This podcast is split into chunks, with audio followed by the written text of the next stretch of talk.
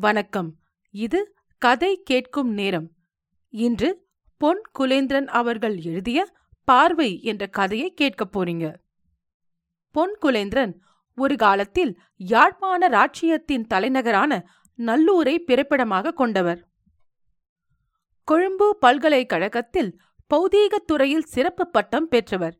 பல நாடுகளில் டெலிகம்யூனிகேஷன்ஸ் துறையில் வேலை செய்தவர். தற்போது கனடா நாட்டு பிரஜை. பத்து வயது முதல் எழுதத் தொடங்கிய இவர் பல கதைகள் கட்டுரைகள் எழுதியுள்ளார். பார்வை. கதையை உங்களுக்கு வாசிப்பது ராரா. அரைச்சுவரில் தொங்கிக் கொண்டிருந்த கேலண்டரில் உள்ள படத்தை கண்வெட்டாமல் உற்று நோக்கியபடி நித்யானந்தன் கதிரையில் அமர்ந்திருந்தான்.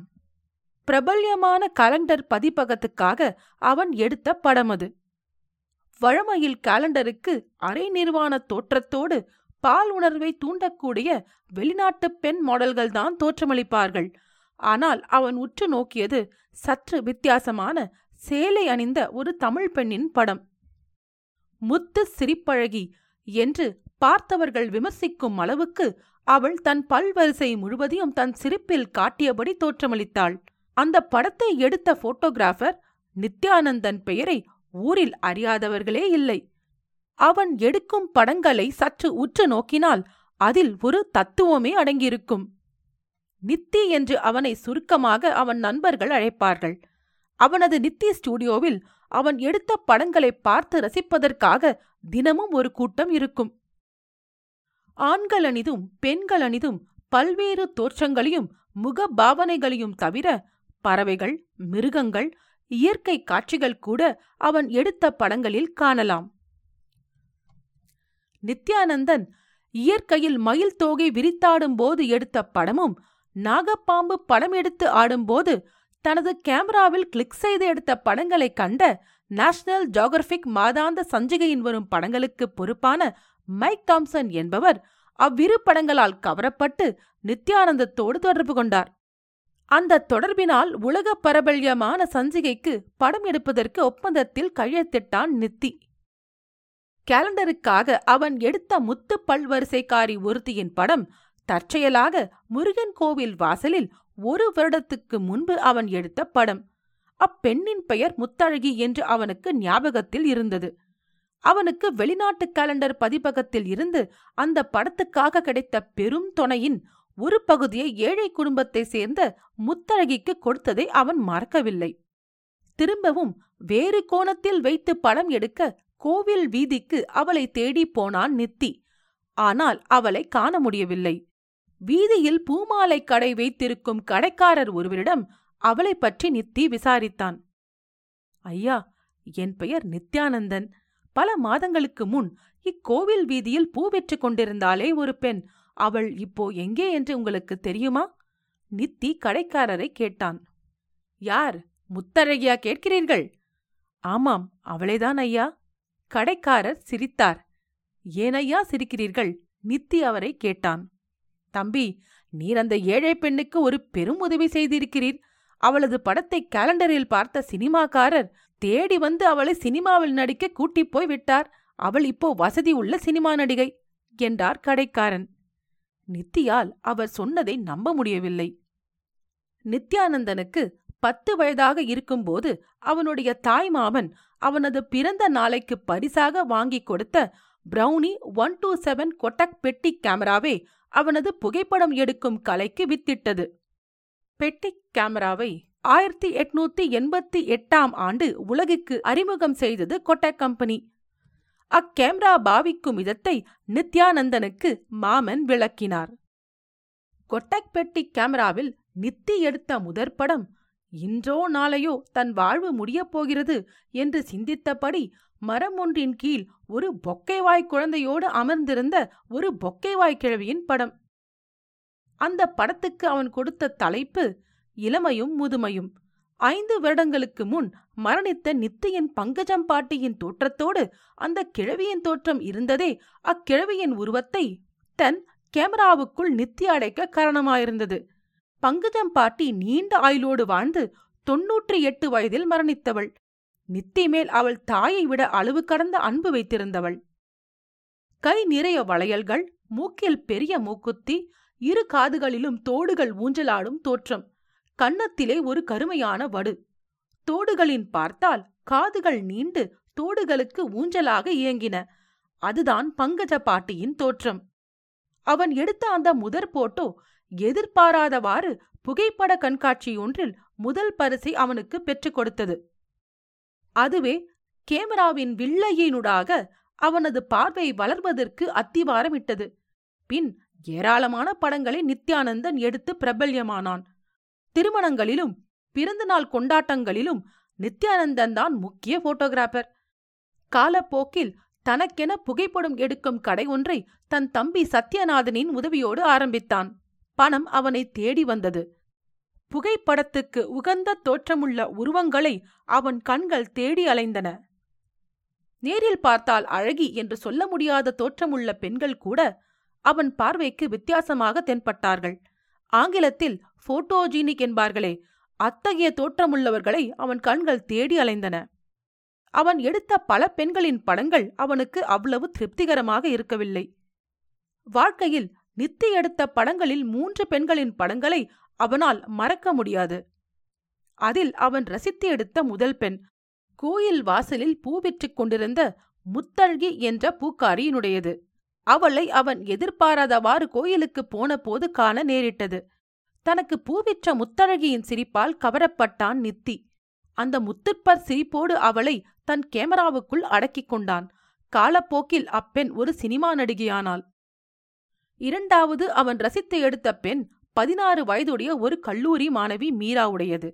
அவளின் கள்ளம் கபடமற்ற வட்டமான முகம் நீண்ட உருண்ட கருவிழிகளின் பார்வை அவளின் முகத்தை தன் கேமராவுக்குள் அடக்க வேண்டும் என்ற ஆசையை அவனுக்கு தோற்றுவித்தது.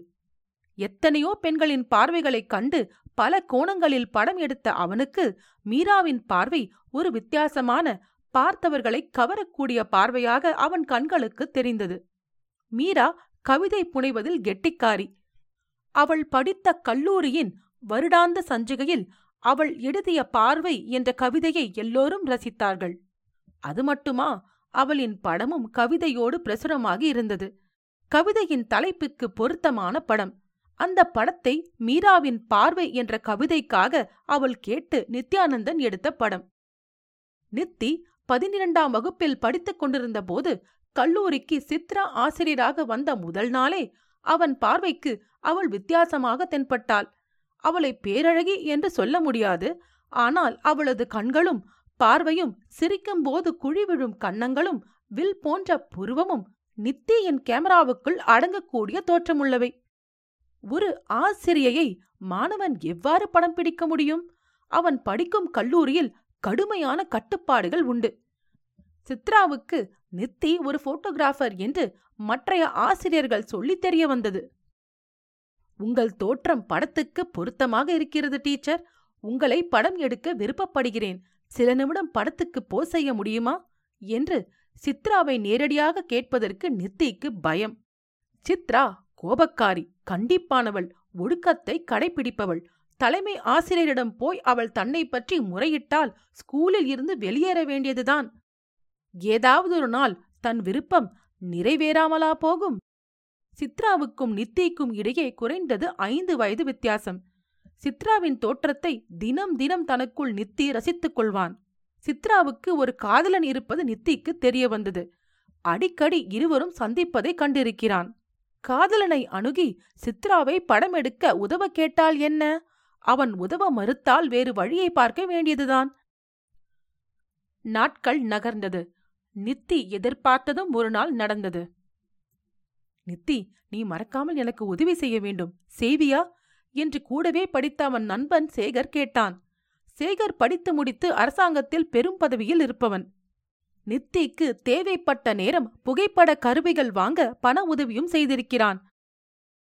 இரண்டு மாதங்களுக்கு முன்னர் பனிரெண்டாயிரம் டாலர்கள் பெறுமதியான விலை உயர்ந்த கேமராவான நிக்கான் கேமரா வாங்க பண உதவி செய்தவன். அவன் உதவி கேட்டால் எப்படி நித்தியால் மறுக்க முடியும்? என்ன உதவி சேகர் தேவை? நித்தி நண்பனை கேட்டான். எனது மேனேஜருக்கு ஒரு கிழமையில் திருமணம் நடக்கவிருக்கிறது. நீ அவருடைய திருமணத்தில் ஒபீசல் போட்டோகிராஃபராக படம் எடுக்க முடியுமா? நிச்சயமாக. நான் உனது மேனேஜரின் திருமணத்துக்கு வந்து படம் எடுக்கிறேன். நீ உதவி செய்து நான் வாங்கிய நிக்கான் கேமராவைத்தான் நான் பாவிக்கப் போகிறேன். இந்த கேமராவில் எடுக்கும் படங்கள் வெகு தெளிவாக இருக்கும் என்றான் நித்தி. நான் ஒன்று சொல்ல மறந்துட்டேன்.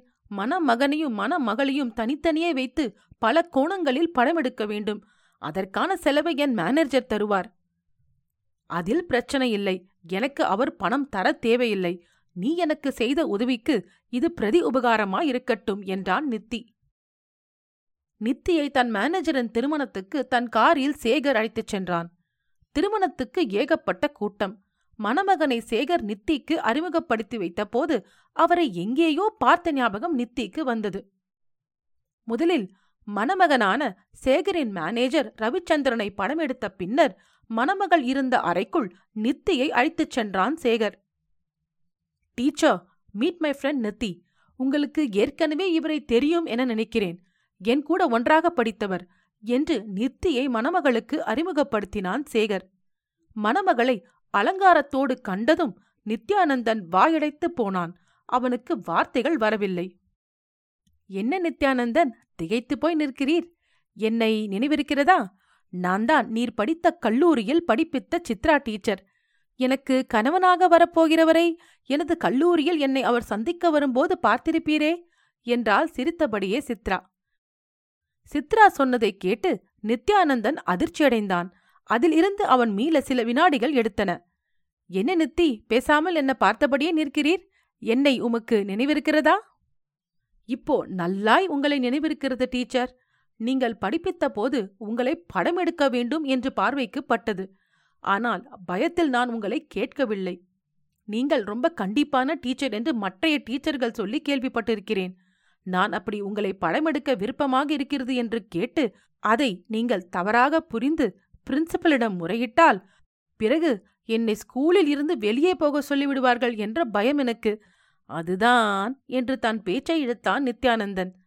பார்த்தீரா எப்படி உமது எண்ணம் இப்போ நிறைவேறப் போகிறது என்று நீர் விரும்பியபடி என்னை எத்தனை கோணத்திலும் வைத்து படமெடுக்கலாம். ரவி உமக்கு ஒன்றும் சொல்ல மாட்டார் என்றாள் சித்ரா. சேகருக்கு அவர்களுடைய உரையாடலை கேட்க ஒரு சினிமா கதை போல இருந்தது. நித்யானந்தன் தன் கலைத்திறனை காட்ட தனது புது நிக்கான் கேமராவோடு தயாரானான். இது அவன் விரும்பி படம் எடுக்கப் போகும் மூன்றாவது பெண். பார்வை. கதை கேட்டதற்கு நன்றி. உங்களுக்கு கதை கேட்கும் நேரம் பிடித்திருந்தால் ரேட்டிங் மற்றும் ரெவ்யூ கொடுக்க மறவாதீர்கள். உங்கள் ரெவ்யூ நல்ல கதைகள் உங்களுக்காக தேர்ந்தெடுத்து வாசிப்பதற்கும் எழுதுவதற்கும் எனக்கு ஊக்கமளிக்கும். உங்கள் நண்பர்களுக்கு கதை கேட்கும் நேரத்தை பகிருங்கள். கதை கேட்கும் நேரம் யூடியூப் மற்றும் ஃபேஸ்புக்கில் உங்கள் கமெண்ட்ஸை நீங்கள் கொடுக்கலாம். நீங்கள் எழுத்தாளரா? உங்கள் பிரசுரமான சிறுகதைகள் கதை கேட்கும் நேரத்தில் இடம்பெற கதை கேட்கும் நேரம் அட் ஜிமெயில் டாட் காம் என்ற மின்னஞ்சலுக்கு தொடர்பு கொள்ளுங்கள். தேர்ந்தெடுக்கப்பட்ட கதைகள் இங்கு இடம்பெறும். இன்னொரு கதையுடன் அல்லது பதிவுடன் உங்களை மீண்டும் சந்திக்கிறேன். நன்றி ராரா.